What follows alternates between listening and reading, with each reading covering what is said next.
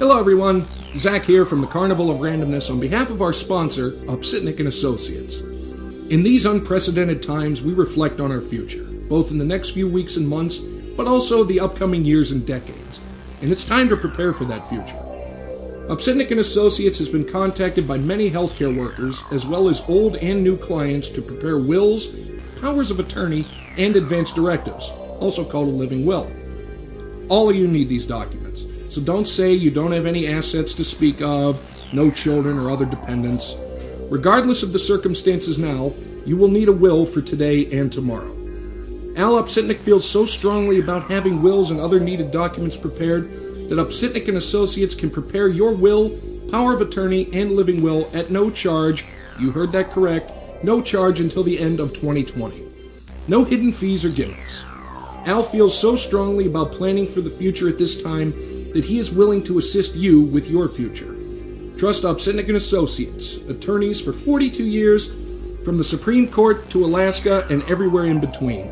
You can find them online, upsitnikslaw.com, on Facebook, Upsitnik and Associates, or call them toll free 1 866 391 3299 to prepare for your future. Hi, everybody, and it's 2020, so the Carnival of Randomness is coming to you just outside of the Twilight Zone. And I'm Rob, and with me is proof again that a drummer can walk and chew gum at the same time. Hi, Greg. And our, Hi. and our guest this week, I describe his work as a virtual psychedelic cornucopia stew of beauty. It's he brings up my favorite hero Zontar and one of my songwriting idols Jeffrey Lee Pierce, among others. But we're very glad to have Kim Draheim. Hi, Kim. I'll do. And you said you had a drummer joke, so I we have to torture Greg. Here, here's my favorite drummer joke. Can't wait. This uh, band was, this drummer was really complaining because everybody in his band was really on him, and uh, he was pretty depressed about it. And he said, "Yeah," he says, "everybody in the band says, says, you know." You got to catch up with the beat. You're always late. You're always late. And it turns out he got so depressed about it, he threw himself behind a train. Oh. Dum. you tell us a little bit about yourself for the audience out in podcast land. Well, uh, let's see. Uh, I'm a member of the band, the Infrared Radiation Orchestra. Awesome band. Um, I play guitar. Um, I I write songs. I'm one of the two, one of the three singers in the band. Uh, I've been yeah, this. Uh, I've been playing nonstop rock and roll, playing live, playing for money for 50 years. This was my 50th anniversary of playing out live, and in fact, one of the shows we had to cancel because of the uh, plague was um, a celebration of my 50 straight years in showbiz, and uh, hopefully we'll make that up after there's a vaccine. That's what I say. I tell people, and people who listen to this show hopefully are smart, so we don't have to get into the Illuminati forcing us to wear masks to enslave us and make us all you know, serfs on the farm or whatever. But I basically think we have to try to be strong. We're in this together, and we have to wait for a vaccine. You can Okay. surf on a farm? Sure. Oh, okay. Hey, whatever. know that. When I try to use big words, I worry this. But what was and what was your first gig? You remember? Uh, my first paying gig was uh, playing. I, I, my childhood home was right across the road from what is now the New York Chiropractic College in Seneca Falls, but it was originally the um, it was originally Eisenhower Liberal Arts College, and I uh, my first gig when I was 16 was playing in the student lounge over there for 50 bucks uh, solo. My first uh, paying rock and roll gig was a year later with my first band, Uptown Dog Food, which I still maintain is possibly the greatest rock and roll band name of all time. I would still, if you made shirts, I would buy one. Uh, I just found the poster from that very, very first show, which was a uh, German club dance at my high school. And uh, Uptown Dog Food, uh, uh, we performed mostly cover tunes, uh, uh, some some fairly standard stuff, uh, but we also did um, The Blimp by Captain Beefheart. Our big set closer was um, uh, Heroin by the Velvet Underground. Uh, we did a fair number of originals. Um, we were not a normal band. um, And our and our, our very last show, which was at um, oh, was it Union Springs High School or now this is really dating me. Back when I was a youngster and first starting out, high schools had a live band every weekend. Right. Every weekend there were gigs, often Friday and Saturday. The first time I played out live in a band, which was Uptown Dog Food, and we were horrible. We were paid six hundred and fifty dollars to play for ninety minutes. And I remember being angry because our friends in the band Sleaze got thousand dollars when they played a dance at our high school. That's what that's what bands used to get paid back then. I did one at uh, my high school too, Carney. I don't know if Andy, were you there? You might have been there.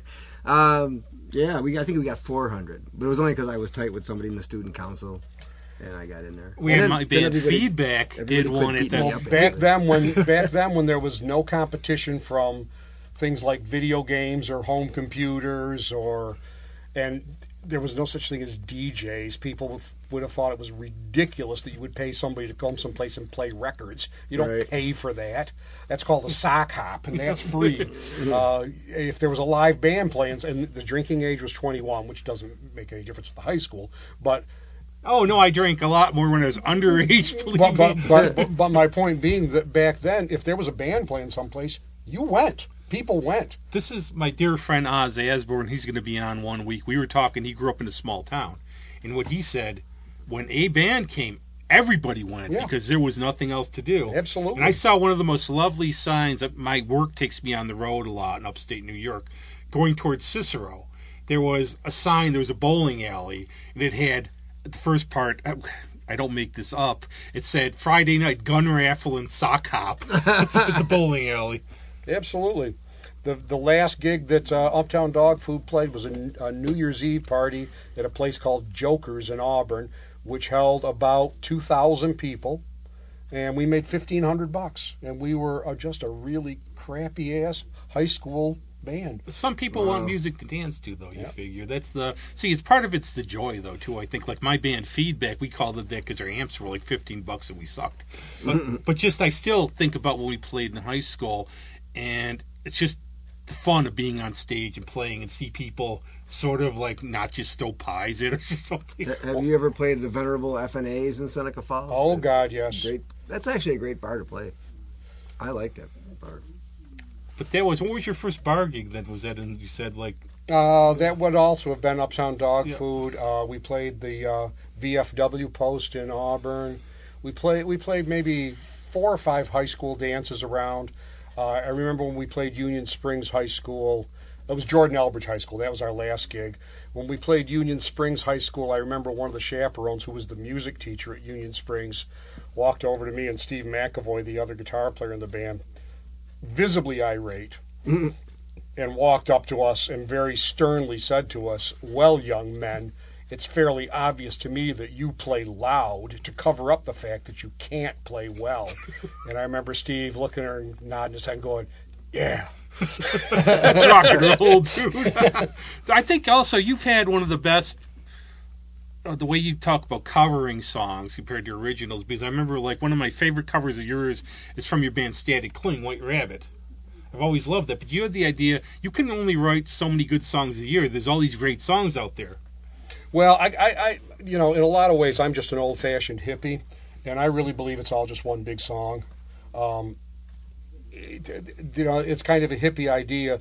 I don't. To me, it doesn't matter whether I wrote it or uh, Lennon McCartney wrote it or Jagger Richards or Bob Dylan. It's all one song. There's only 12 notes to work with. Right. What do you do with it? You know, and, and, and you know, this will sound arrogant, and I don't really care, but I will tell you that Infrared Radiation's orchestras cover tunes are more original than a lot of bands. Oh, I remember listening to I have the shirt on from your cover album.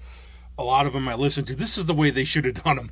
That's not being Oh, no, arrogant. it's very just good. inventive, very inventive arrangements. I know. I, we- like, Well, I, we've done I, some I, gigs you know, I'm a huge Neil Young fan. No disrespect meant, but when we do Powderfinger, in the third verse, where it, uh, um, I, I forget how it goes, but but we do a stop there, and I remember, and I remember when I came up with that idea to do that stop there, is, how did Neil Young not hear that you're supposed to do a stop there?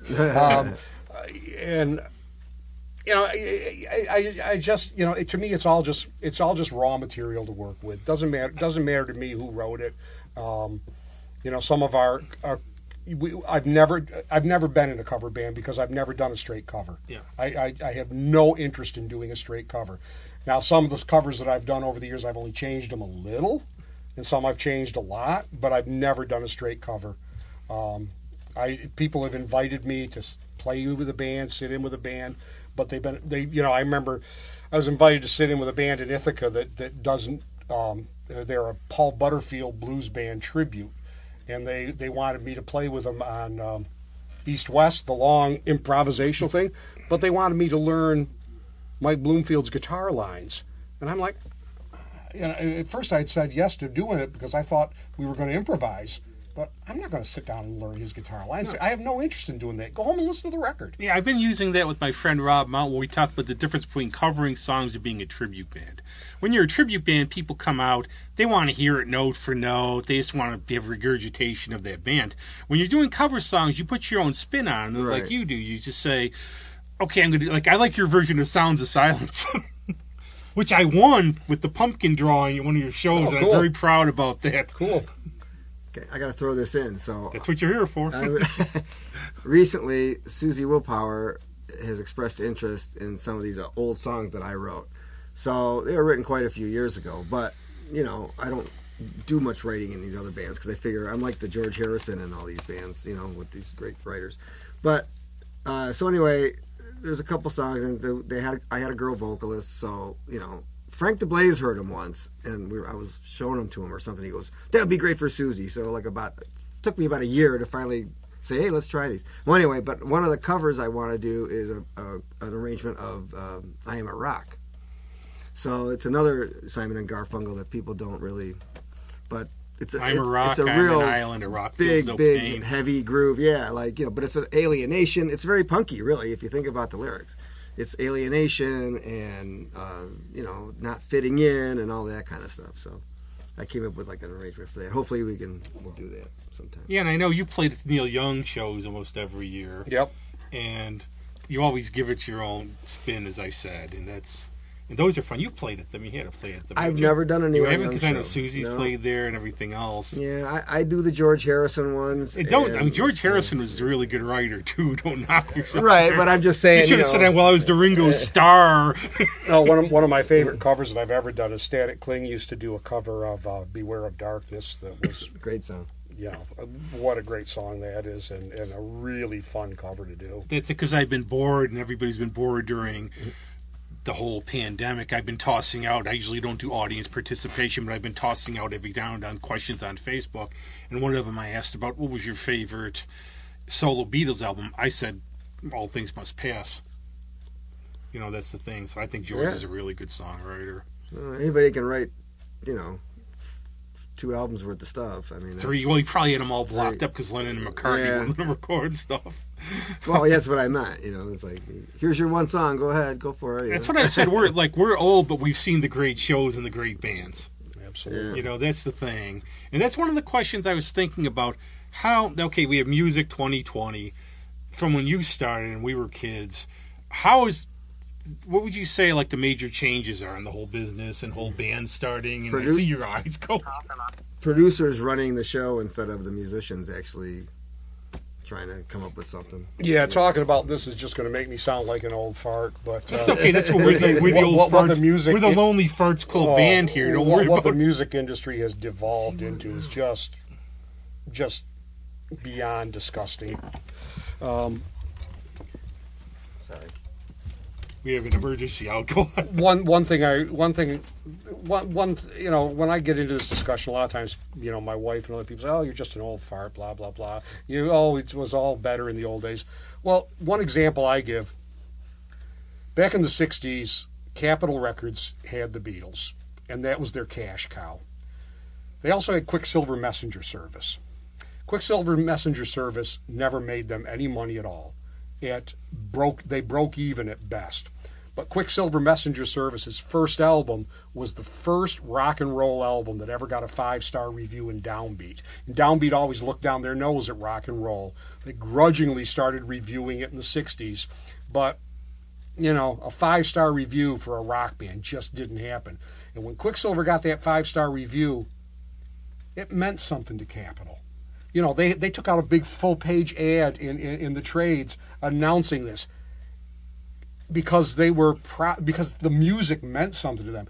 Today, unless it's selling, that means nothing. That's what. I would say. It- uh, the only thing that matters to a record company now is sales. And the one thing I read when I read Keith Richards' bio, and I thought it was very good, and he was talking, it almost seemed like people were looking. If you were an artist that time around there and you got heard, you would go on and you'd be plying your trip like the Beatles did in Hamburg, and everybody would be playing, and they would look. The music would matter. Now, okay, does that person have the look? Can they sell? You know, do a couple crappy albums, then we'll just toss them away, just as long as you sell. Well, and and I, I've heard it said many times that um, in today's market, Bob Dylan would have been dropped after his second album. Those first two albums didn't didn't sell enough for a major label to keep him on the roster. He would have been dropped. But back then, there was a thing like called believing in your artist and giving them time to find an audience. It was still a business.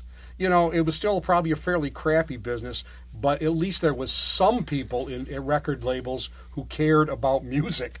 That is Yeah, not- and the idea is too. It's like your first album probably was not going to sell, and I'm actually thinking of Dylan's first album. I think that's the only time I've heard "House of the Rising Sun" sung from the female perspective, because I listened to that album an awful lot. But it seems like okay, we understand you're going to have to grow as an artist. Now it's like sell one, next one half sales, next one you're gone, next one you're working at a convenience store basically, and who the heck are you? There's no staying power. Yeah. And I don't think because there's not as much because there's not the talent isn't there, the development isn't there. No, the artist development is, you know, that that's supposed to all be done in advance by management and producers, and you're supposed to deliver gold. And if you can't deliver gold, hit the bricks. And honestly, who would have ever signed Captain Beefheart? Exactly. And I would ask you, like, even playing because the Trout Mask replica, I just absolutely love. And I was told people either you're going to love it or you're not going to get it. I fell in love with his music. How how difficult is that to play though? If you've done covers, Oh my God. Because I heard like the Magic Band did not want to reunite to do an instrumental tour because they didn't want to learn it all over again. Well, eh, probably one of the simplest ones on there is the blimp, which is a large part of the reason why that's a song we did. Um, and we did a very simplified version of it, but but the music in general on that album is you know is e- extremely advanced and, and very very difficult and uh, a real gas to read about.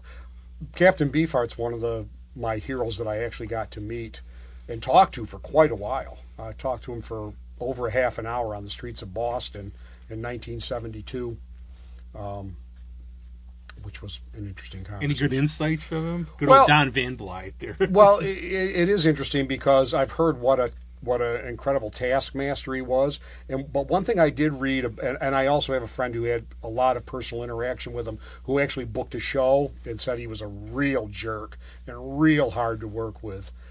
But one thing I have heard that members of the Magic Band have said was that um, Captain Beefheart and Don Van Vliet were two different people. And Don Van Vliet was a sweetheart of a guy, and Captain Beefheart was a tyrant. It was like that Jekyll and Hyde. Right, and my friend, I think, from what he tells me, he was dealing with Captain Beefheart. I met Don Van Vliet, and Don Van Vliet was a really nice guy and talked my ear off. As a matter of fact, he was late for a radio interview because he was talking to me, and he was the one who kept talking. And his wife and Zoot Horn Rollo, Bill Harkleroad, were with him, and they're like, "Come on, Don, we gotta go, we gotta go. We're gonna be late for the interview." And I remember Beefheart saying, I'm "Talking to a fan, he's way more important than any interview." I had that with Dick Dale. I went before his show. I went to meet him at the House of Guitars. He was two hours late. Comes in. We start talking. I asked him about surf guitar. He said, "Well, you know, I played left-handed, and a lot of people thought I started this with Link Wray. If people are looking at me behind me, like I'm gonna, we're gonna jump this guy when he goes out because we're talking like for 20 minutes. By the time we were over, he was inviting me to his house in Big Sur. Gene Clark from the Byrds invited me to stop at his house. Uh, I opened for him at the Rongovian Embassy and had dinner with him, and he was super nice too. And he uh, he invited me to stop. He gave me his home address and phone number, and told me to get in touch with him if I was ever in L.A. And I think it was less than two years after that that he died. But I, I still carry his phone number with me. It's always cool. It's always cool having. I was actually talking to a friend of mine about this of some interaction with musicians. It's just good to see them on the human level, even and through the years and everything. And I remember one story though, in terms of difficult musicians. My friend Greg Townsend, he said he was recording next to Van Morrison, and he could hear him throwing musicians out right and left if they got the word wrong, like the wrong note. Yeah, Van Van's known for being a little bit um, prickly. um, what, what's what's the policy on these podcasts as far as uh, You can swear all you want. I can swear all I want? Yeah, we're rated for. That's why everybody enjoys it. Like radio people love it because they could say fuck.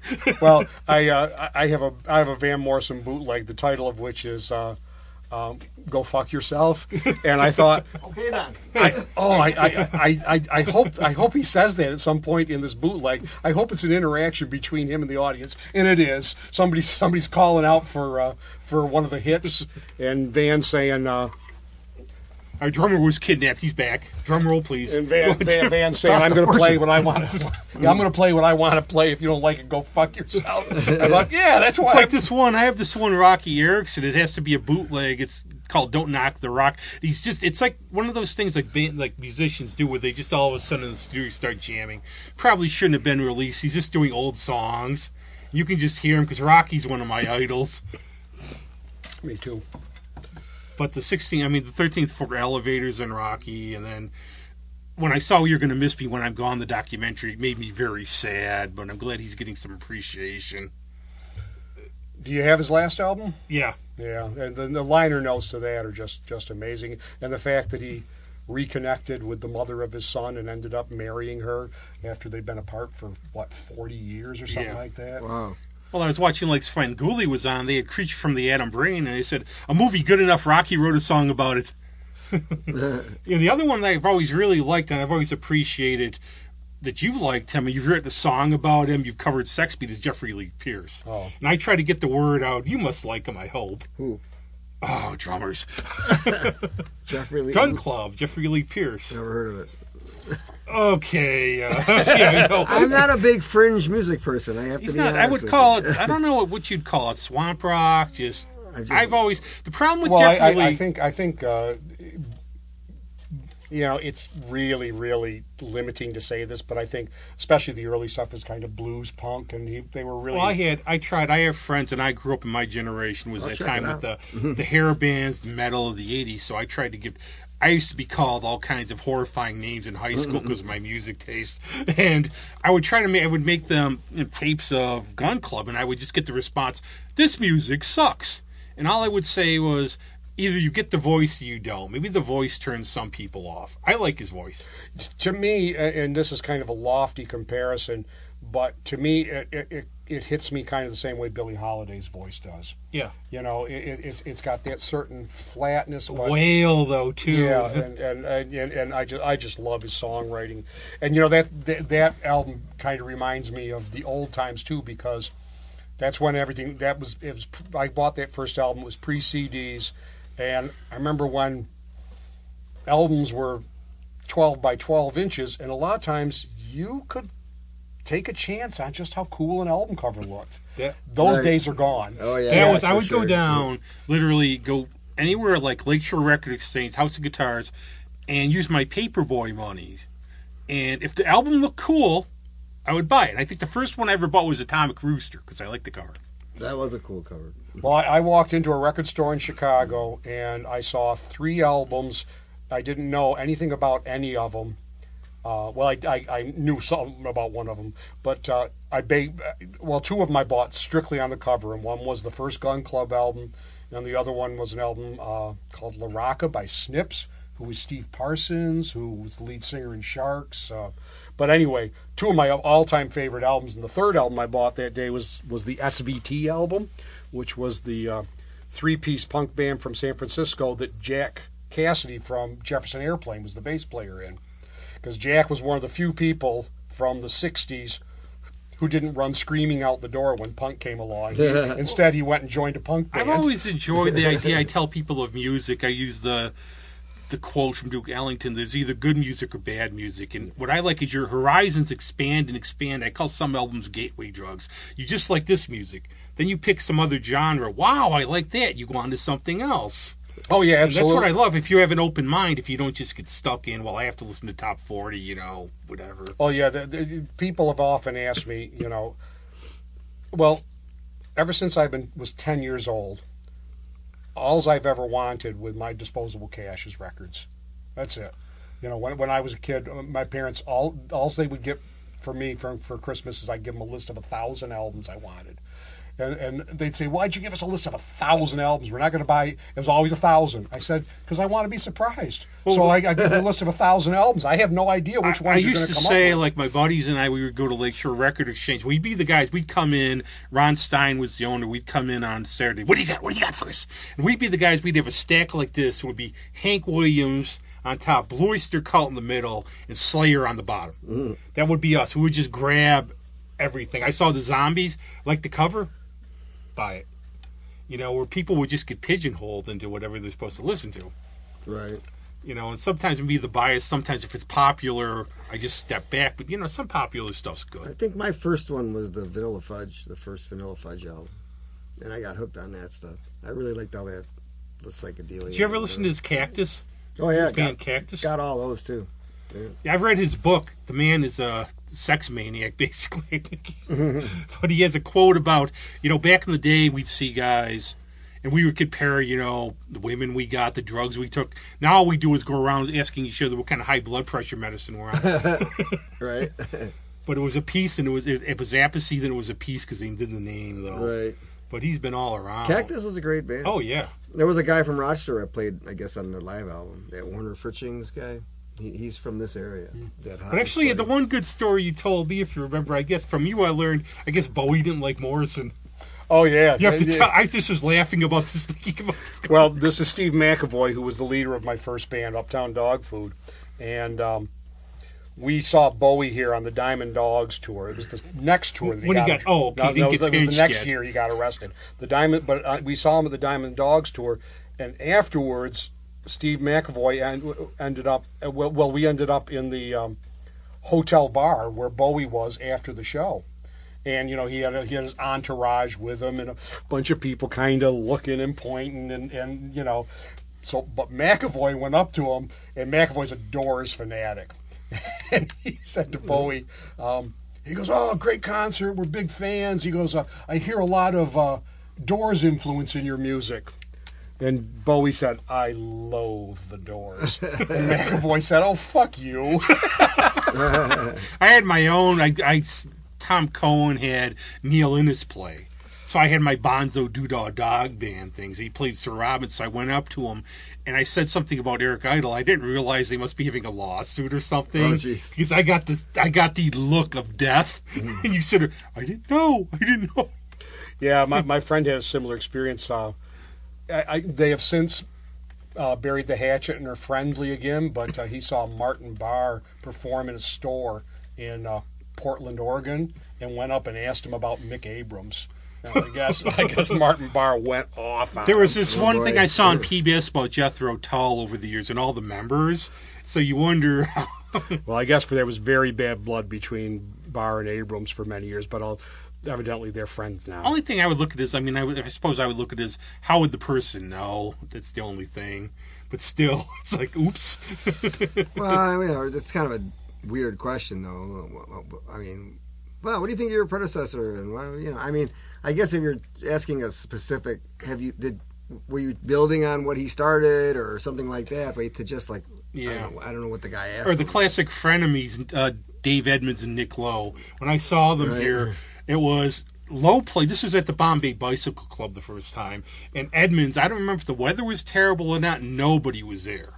So then when Lowe played, it was packed. And now I don't know if it, I can't remember years ago if it was the weather or what because when he played at Montage with Marshall Crenshaw, it was sold out for two shows. But anyways, I'm talking to Lowe, and he, I said I saw Edmunds here, and he looks at me. He was really. Con- how did he draw? And he got a big smile on his face. when he- Yeah. but I know you've you've known some members of Blue Oyster Cult, haven't you? Yeah, I, I, well, that that came from being in a band with Helen Wheels, and she was part of the Blue Oyster Cult camp. I, I tell the story, and I'll explain it. I know the guys from Blue Oyster Cult because they're short. That's the reason I know them. and I'll explain that. Everybody in Blue Oyster Cult, the original lineup, is real short. Uh, Allen Lanier was like five five, and he towered over the rest of the band. Um, uh, Buck Dharma is five foot tall. Um, Donald Roeser is he in there the first? yeah, band? Don Roeser's like five three. Um, Damn. uh, the uh, Joe Bouchard's like five two, and Albert Bouchard's like five one. So they're all really really short guys. So they were they were. Albert was uh, at Stony Brook College, and he was a sophomore. And Helen Wheels was a freshman, and Helen Wheels is four foot eleven.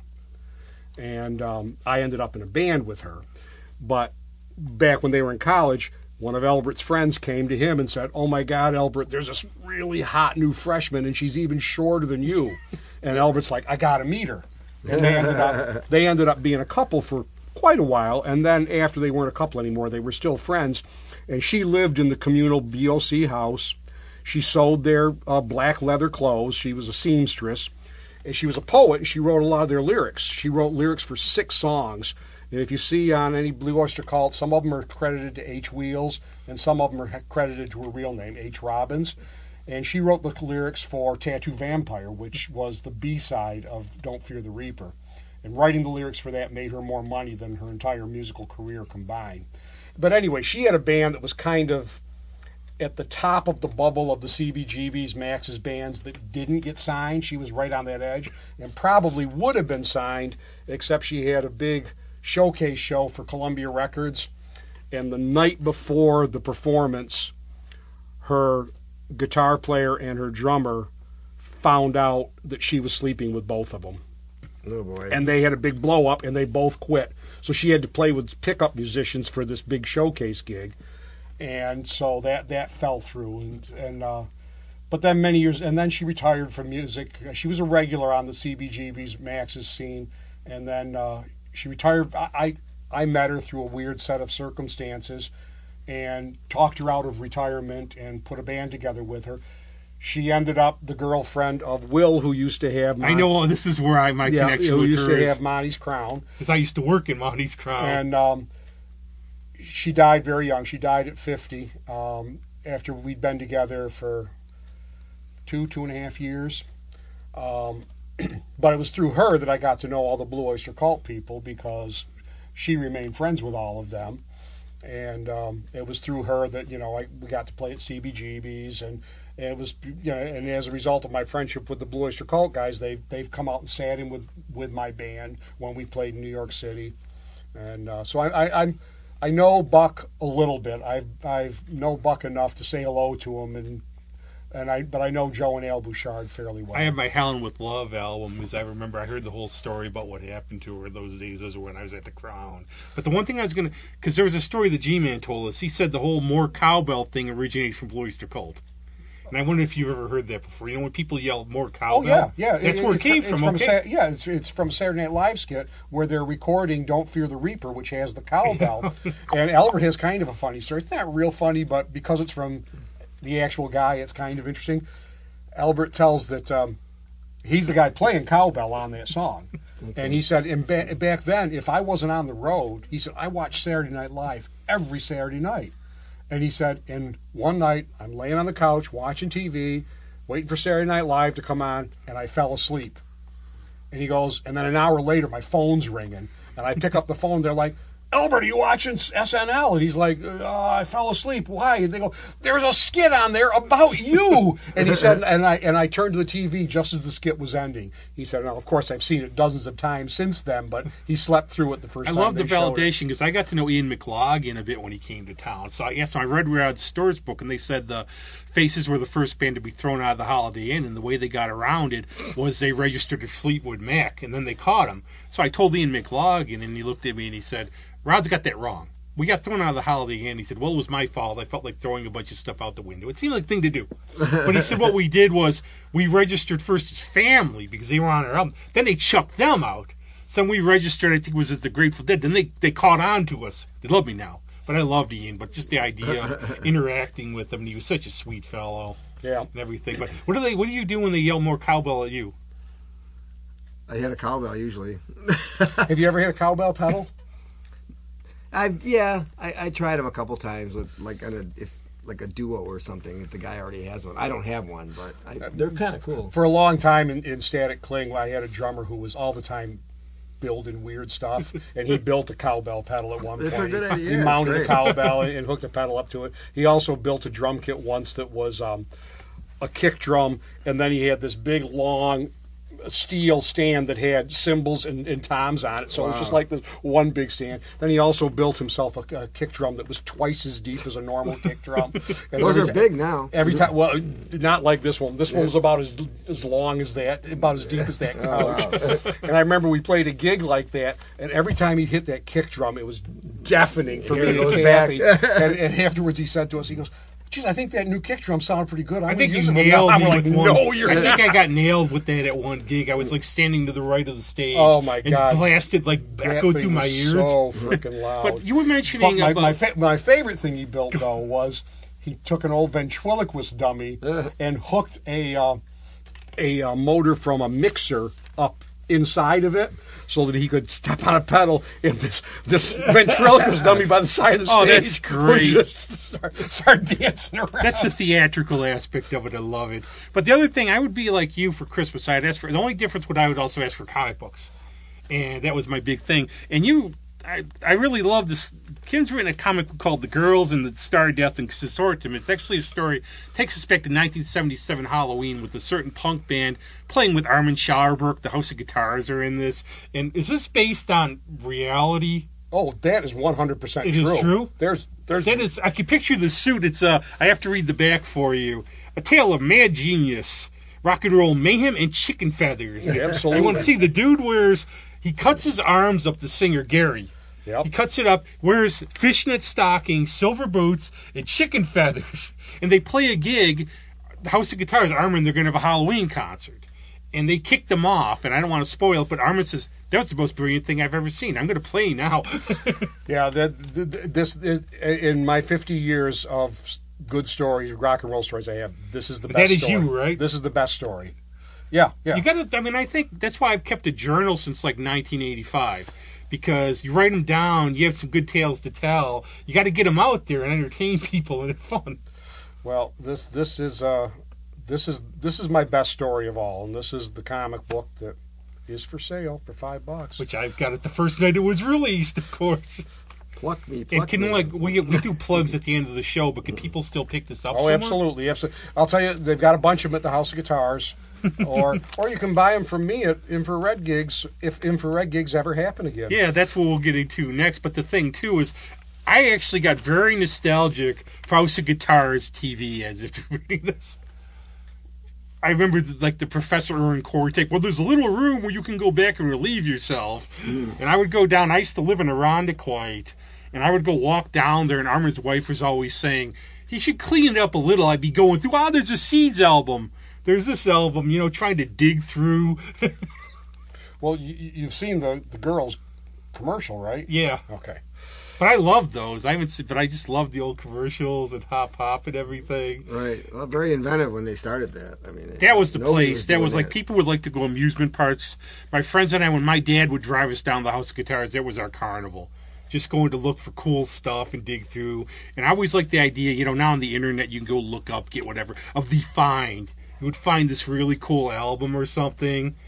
And it was just great. It was like a little carnival fun. And of course, my brother's band, that's the thing my brother said about Jeffrey Lee Pierce. When he met him, he was very quiet, shy, wanted to lose weight.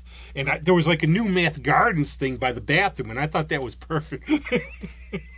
Yeah, I'll tell you who else was very, very shy and reserved and uh, quiet when I met him was uh, Lux. oh, that's, I was going to mention him. That I know, I think didn't Lux and Ivy own a record store, maybe? But there's a story about them that I've heard where New Math played with them at Scorgie's, and I guess what happened, they went out to Marge's afterwards. And Ivy wore a big leopard skin. There was some drunk there looked at her and va va va voom. Well, I, I ran into them at the Bop Shop uh, in the afternoon of when they were playing here in Rochester, and uh, Ivy was dressed in her stage clothes, you know, in the uh, in the old um, uh, um, Uh, Village Gate. Village Gate. Gate. You know, she's walking around the different shops, all dressed in her, her Arabian Nights pantaloons and, and all that stuff. And and Lux was in a pair of jeans and a white Not his button-down heels shirt at the and show. his and his uh, um, horn rim glasses, and very and just asking Tom. You know about all these old obscure Ford, rockabilly Ford. Well, do you have this one? Or do you have this? And just very, very quiet, very reserved. People don't get it's like you said about Captain Beefheart. It's a performance for a lot of people. It's not the same person on stage as off. Right. You know, not like you when you're on stage. You're like a wild man throwing sticks at everybody. And then you're, you're fairly mellow off stage. You know. Yeah. Well, Well, for me, I've always felt like for a lot of musicians, you know, they live their everyday life and then they get to cut loose and be somebody else when they get on stage. For me, it's just the opposite. That's the only time I feel like me. Yeah, You yeah. know, the- for me, the, the day-to-day life, the going to work, the collecting a paycheck, the paying the bills. That's all pretend to me. That's, all. like me I say, I do. I use my my normal job to fund my other interests.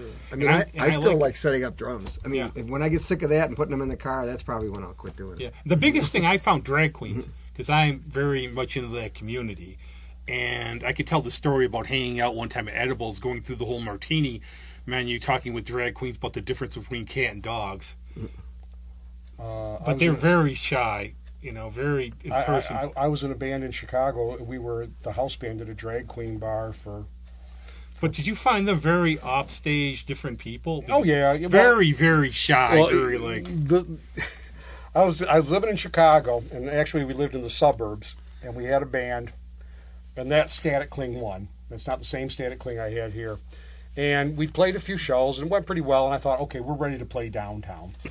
So I went driving downtown and I found this club, Jamie's Elsewhere, and I saw the list of the bands that were um, headlining there, and they were like not the top tier punk and new wave bands. They were the second tier, good bands, but not the top tier. I thought, well, this is a place maybe we could get into. Maybe we could headline here. So I went in and gave him my sales pitch, and uh, the one manager owner was uh, literally called Fast Eddie, and literally had a pencil thin mustache, and uh, he kind of bought what I was selling, and he gave us a couple of bookings, and he said, "Now," he goes, "Now, do you know about Jamie's Elsewhere?" And I could tell by the way he asked it that there's a story here. And I'm not from Chicago. I'd only been there less than a year probably at this point. And I said, "Well," he goes, "Well, do you know the history of this place?" And I said, "No." And he goes, Well, we just bought it and we're going to turn it into a punk rock bar. He goes, But for the past 20 years, it's been one of the main drag queen bars in town. and I'm like, Oh, okay. And he goes, We're not kicking the drag queens out. We figure we're just, you know, they, they like disco music, so we're just going to start booking punk bands. And we figure eventually the drag queens will leave and the punks will start coming. so your first few gigs here are probably going to be mostly for drag queens. I'm like, okay. Mm-hmm. So we get in there to play our first show, and the band consists of me, another guitar player, a singer, and a drummer who are all in our mid to late 20s and have been around to some degree, and a 17 year old bass player from the suburbs who's almost never in his the only time he's ever been to downtown Chicago is once a year Christmas shopping with his mom. he lives in the suburbs and that's he's he's a suburban kid. So we're in there playing, and if you've been into a, a drag queen bar in a good sized city, you know that some of them are freaking gorgeous. Yeah. And some of them aren't. Some, some of them look like lumberjacks in chiffon. And some of them are freaking gorgeous. And he had no clue. So we're playing, and we take our first break, and we're sitting at the bar, and this one drag queen is like, and, and she's hot. She's all over him. She's kissing him and rubbing his leg and buying him drinks, and he's in heaven, and he has no clue it's a guy. And he comes over to me and Ed, the drummer, and he's like, "Oh my God, this is so great. I can't believe it. Our first gig downtown, and I'm going to get lucky. I'm going to get laid. And Ed, the drummer's like, yeah, Randy, you go for it. You go for it. he goes back over. They do some more kissing, some more rubbing of legs and, and, and all that stuff. He comes back over to us. He goes, oh, my God, we got to play down downtown all the time. This is so great. I can't believe I'm going to get laid. And Ed's like, yeah, Randy, you go for it. You go for it. So then it's time for the break to be over and for us to go back on stage. And I say, well, time to go back on stage, Randy. And um, steps away from the bar and said, by the way, Randy, you know your girlfriend there, you know that's a man, right? He, goes, Had her in a club in Old Soho. he, he- he said, what, what do you mean it's a man? I said, "It- it's a man, Randy. He goes, no, it's not. She's hot. And I said, Randy, have you noticed that we got a really good crowd here tonight and the only men in here is us? and he looks around and he sees there's nothing but women in the place. And he goes, oh my God, you're right. It's all chicks here. I go, Randy, that's because they're all men. And he's like, "What are you talking about? What are you talking about?" And then I started pointing out some of the ones that had like a five o'clock shadow or uh, or hair on their knuckles, and I'm like, I said, "Even the hot ones." And he goes, "But she's got tits." I go, "Yeah, some of them got implants, some of them are taking hormone shots." Really, Randy, and he's like all dejected and kind of mopes his way back to the stage. And Ed, the drummer, goes, "Why'd you tell him?" He would have Right. gone home with that guy. He wouldn't have found out till they got in bed. It would have been great. It would have been fabulous. But that's why people can't figure me out, because especially in America 2020, we're so divided. I say you have to every accept everything. Just that's how you experience life and have fun. Where do you get the good stories like that? But now we have to go to the creation, and of course, it's very, very. I recommend if we ever have live shows again, we ever get out of here, uh, Infrared Radiation Orchestra. And I've been on the bottom floor with this. I mean, the Theramone number one. Yeah, it's great. Yeah. But they're you're a mix. I can't describe again.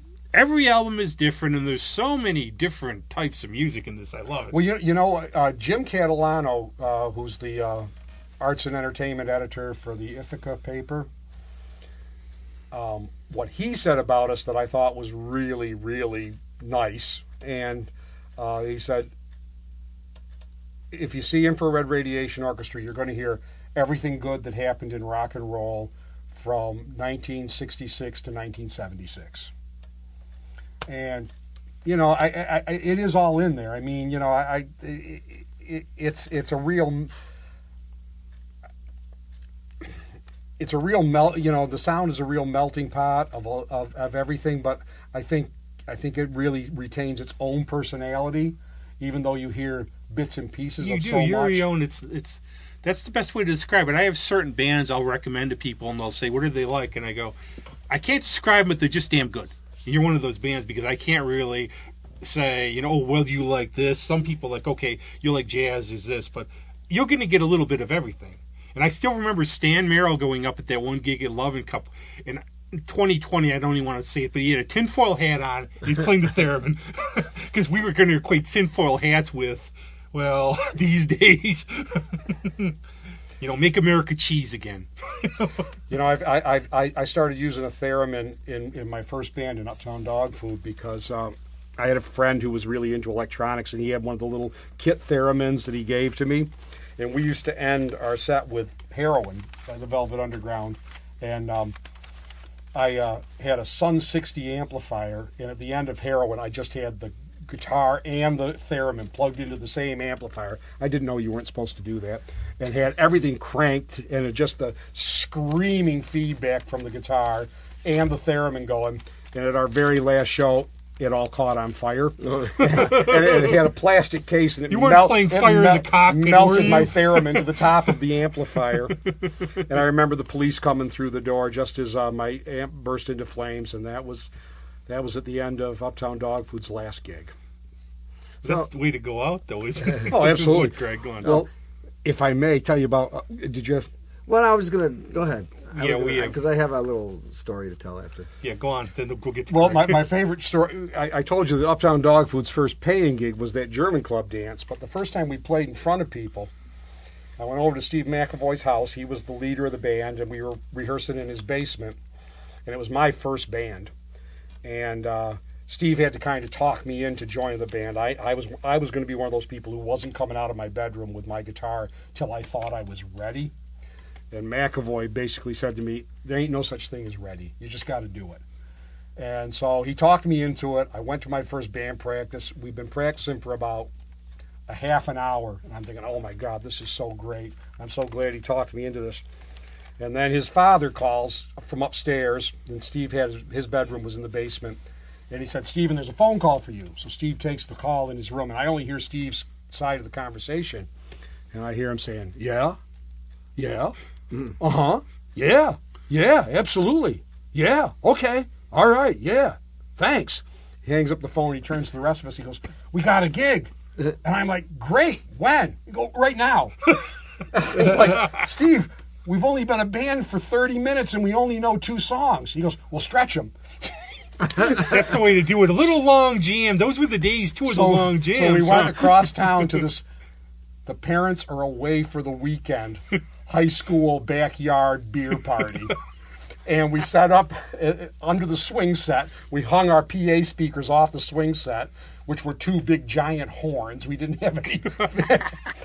and we did Sweet Jane for 45 minutes. And we were about about done with our 45 minute version of Who Do You Love when the cops turned off the electricity to the house. Perfect. We'd ad libbed in the depth, but Greg, what were you going to say? Well, I was going back to the when we were talking about musicians being one way on stage, one way off. When I was in a show band, I got pretty lucky back. It was it was the early '80s, but I got into this show band and played around Florida and all that stuff. And then they had a thing in Europe, so I got I went to Europe for three months, and but and it was all cover stuff, but but we had a floor show and it, it was a different kind of band. So anyway, we were in Atlantic City when we came back, and we were playing in the bar, and at one time in Resorts International. So in the big hall, they'd have I I saw Paul Anka and I saw a bunch of big acts, but one time Gary Puckett was playing, and he had his new band when he had a couple of his brothers, and this is you know after the Union Gap and everything else. So the guitar player started hanging around, and we just got to be buddies a little bit, road buddies, you know. He goes, "Hey, you want to meet the Mamas and the Papas?" I said, "Oh, sure." So he takes me to another hotel, and I meet them, and I go party in their room, and I get to see the show and all that. But then eventually, for some reason, I found out that the Romantics were playing in New Jersey at some place called Sandy's, I believe was the name of the bar. And so I talked to Gary and a couple of his guys. Hey, you, just, you guys want to go hear this band? We want to go hear the Romantics. Okay, so we all jump in my station wagon and we go. I mean, there was no, hey, can you help me out? Hey, I got these songs. Hey, I'm, none of that. It was just let's go drink some beers and go hear a band. And hey, thanks a lot. That was fun. See you later. Bye. You know, but it, you know. It, I'm sure a lot of these people, like, oh man, you know, they, they, you kiss their ass, you want to get a deal, or you want a favor, or you want free tickets, and sometimes it's just nice. Hey, man, just be friends with the them. only and- one was my dear friend Hayden. God rest his soul. He passed away a couple of years ago. He loved Duran Duran, so I had to go see them at a at a casino. Casino. And mm-hmm. he went up there. He spent money. We had suites up top. We passed and was like, "That's Nick Rhodes, isn't it?" We ended up getting them partying with us because we had all the booze we smuggled and they didn't have any. What they tried to do was work us up with women with like, yeah, they're with us, they're with us, which is just one of those funny stories because you know you walk by somebody and it was just like for him, he said it was the greatest night of his life. And I remember one of my friends was a bartender, came up with these banana schnapps killer drinks. So I'm surprised they didn't write a song about them. But so far, you've done five infrared radiation album market. Then you've done one's cover. And if you want to hear how cover songs can be done, if we've talked about, get this one. We'll get them all. How many are available? If any of them sold out? Well, um, we actually uh, have uh, found a manufacturer for these discs, so we do them. We do an initial run of 400, and we usually sell that out within a couple of years. Uh, But this place here, you can do reorders, really small quantities, and still get them pretty cheap. So we uh, we try to keep uh, 20 to 30 of them in stock at all times. The original runs have run out of all of them, uh, but uh, you know we always we always keep them all in print.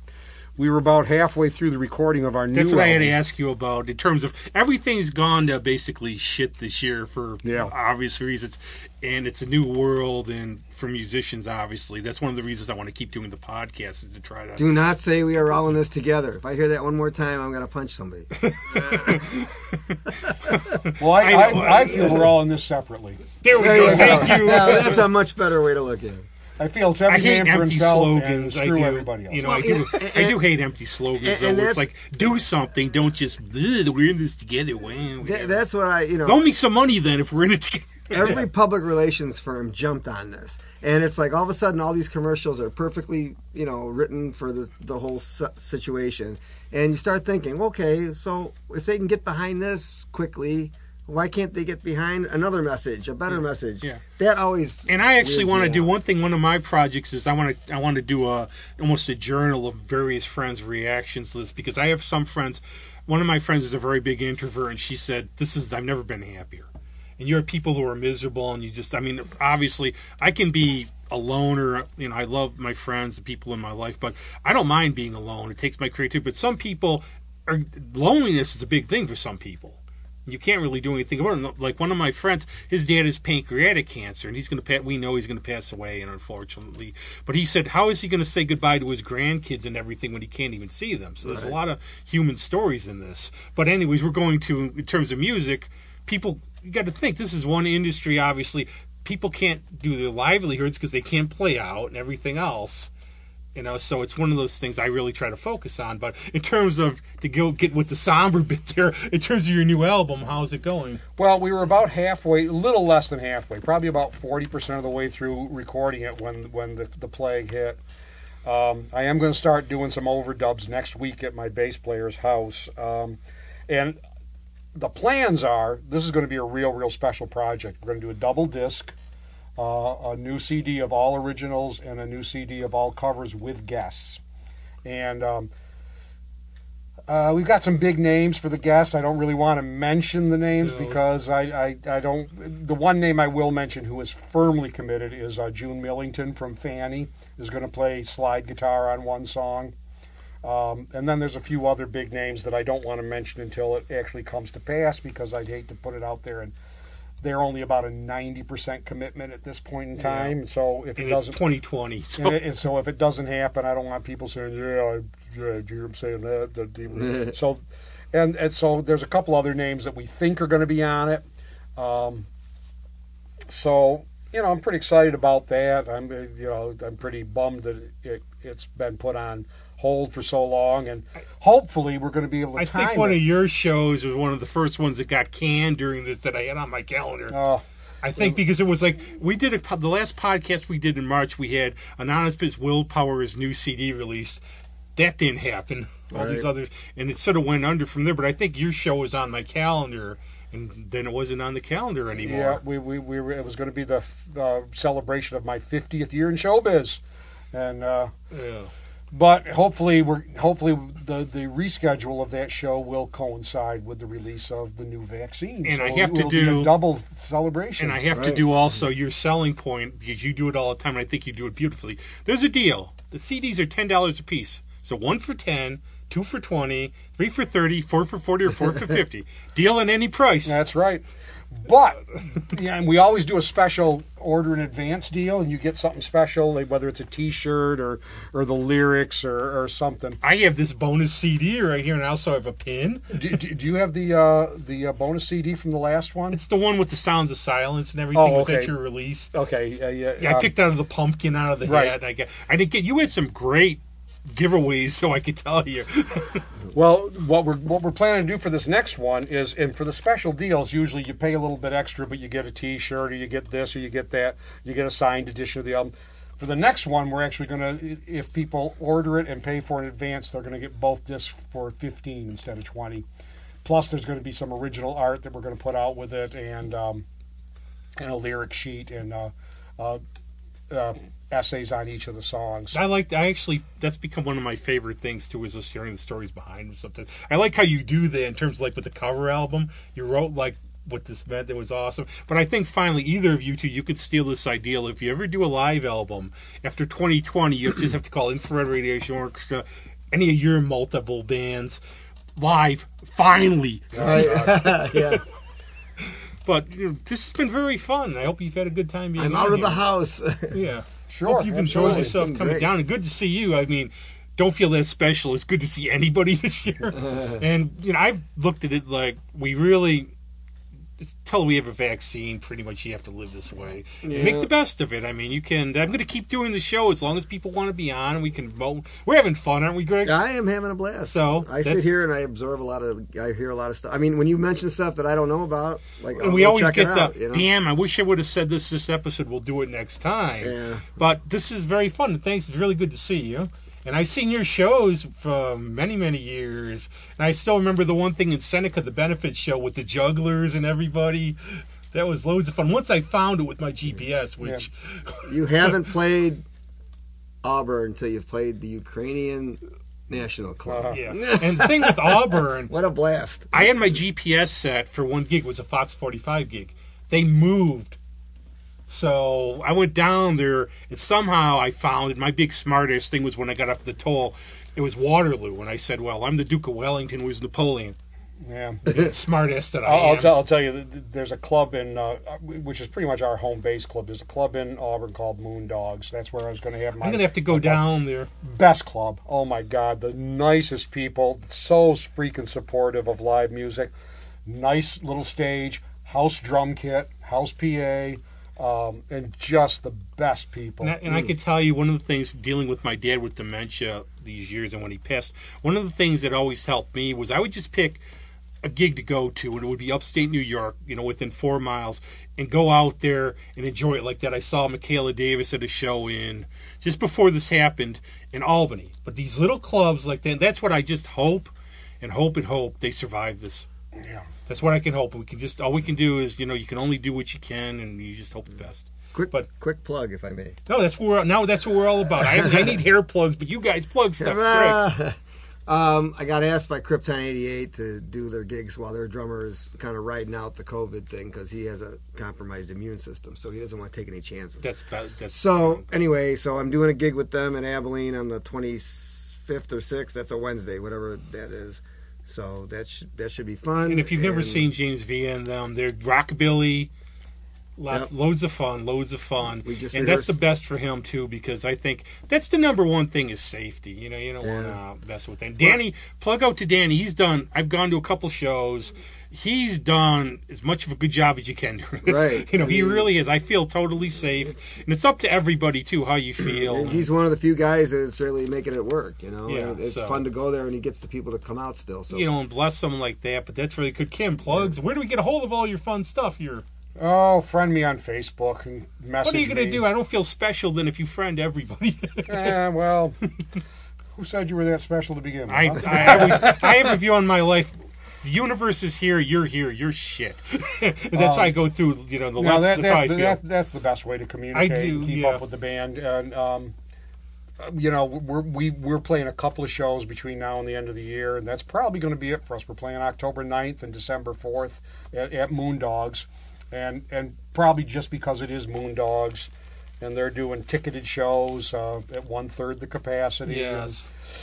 Yeah. Now, they, can you go online? You have to call them. Say you're going to like say you're from like I'm from Rochester to go down there. Can you call them and print up your ticket or just say, hey, you know, put me on a list? And Yeah, I, I, I, I'm, they'll, they'll work with you. Uh, absolutely, they are they are the best. Um, yeah, that's great. And, gonna, and, and no, no disrespect to, to other club owners. I love Danny also. I love playing. They're all good. They're all like our children, but Yeah. you have one that's like your favorite. Yep, That's all. That's that, that's our home base, and it has been has been from the get go. I've never played that. I've only played Falcon and the Ukrainian club and FNA's in that area. So I went to shows, but I can't remember what the heck the place was. So I, I, I, I'll have to I try it remember uh, about maybe two years ago, and we'd been playing there roughly every other month for a few years, and uh, we were we, it, no cover charge, and we were getting a three fifty guarantee, and we had a even better than usual night, and uh, uh, she came and paid us, gave us four hundred bucks, and I'm like. Oh, and I, I turned to Heidi and I said, "Oh, we got we got a fifty dollar bonus tonight." And Lynn, the owner, stopped in her tracks and she turned around. She goes, "That's not a bonus. That's what you guys." yeah, get shout out to on." Heidi who's now in Florida. Love And, you, and how many Ferry. club owners decide out of the blue? Whereas Yeah. I I'm will gonna start not paying you name more names, than we agreed but I've been on. involved in Right. some clubs. I remember a band came in from Winnipeg, and they screwed them out of their pay. There are places like that. oh, absolutely. I'm not going to name Yeah. names. We're not about that. But hi to Falcon Ferry too, because she's in Florida now. Yeah. So bless you in Florida too at the moment. Stay safe. But it's up to you. You were our guest. Uh, would you like to play something from? This is your latest album. pronounce it for me. Somebody was cool. Sumus quod sumus. We Yeah. are what we are. Yes, but would you just random track as we are kind of full of randomness? Was this Oh, uh, probably the um, uh, Zontar one.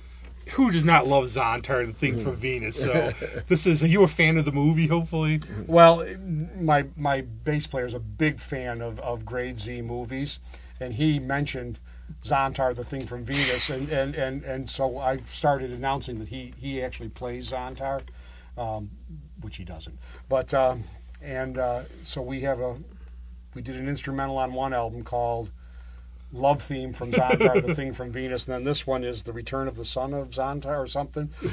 and the lyrics for that you know, I wanted something kind of spacey, kind of Hawkwindish when I wrote the song, and I thought, you know, I want kind of spacey lyrics, and everything I wrote just sounded stupid to me.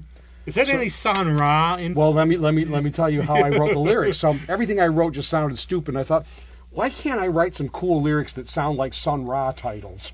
And then I thought, well, wait a minute, that's what I'll do. I'll just I'll just write down a bunch of Sun Ra album titles and string them together, and that'll be the lyrics to That the is- song. where else can you find Sun Ra mixed with the thing from Venus that looks like a giant carrot? and, and and so the lyrics to that song, all it is is just Sun Ra album titles strung together. So we present you Zontar. Beyond the Sunrise. And thank you very much, Kim and Greg. We'll Yeah. be back with more Okay. guests and more fun. Yeah. Thanks a lot. Okay, thanks. Rock on. See you.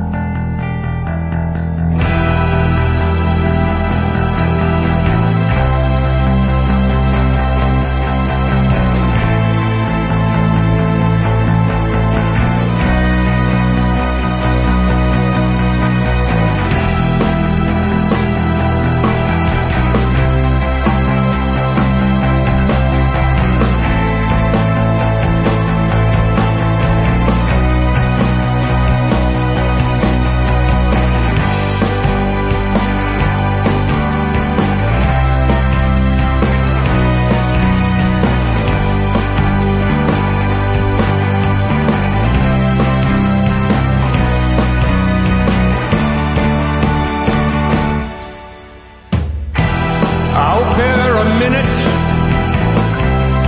Outside looking out. The solar myth approach.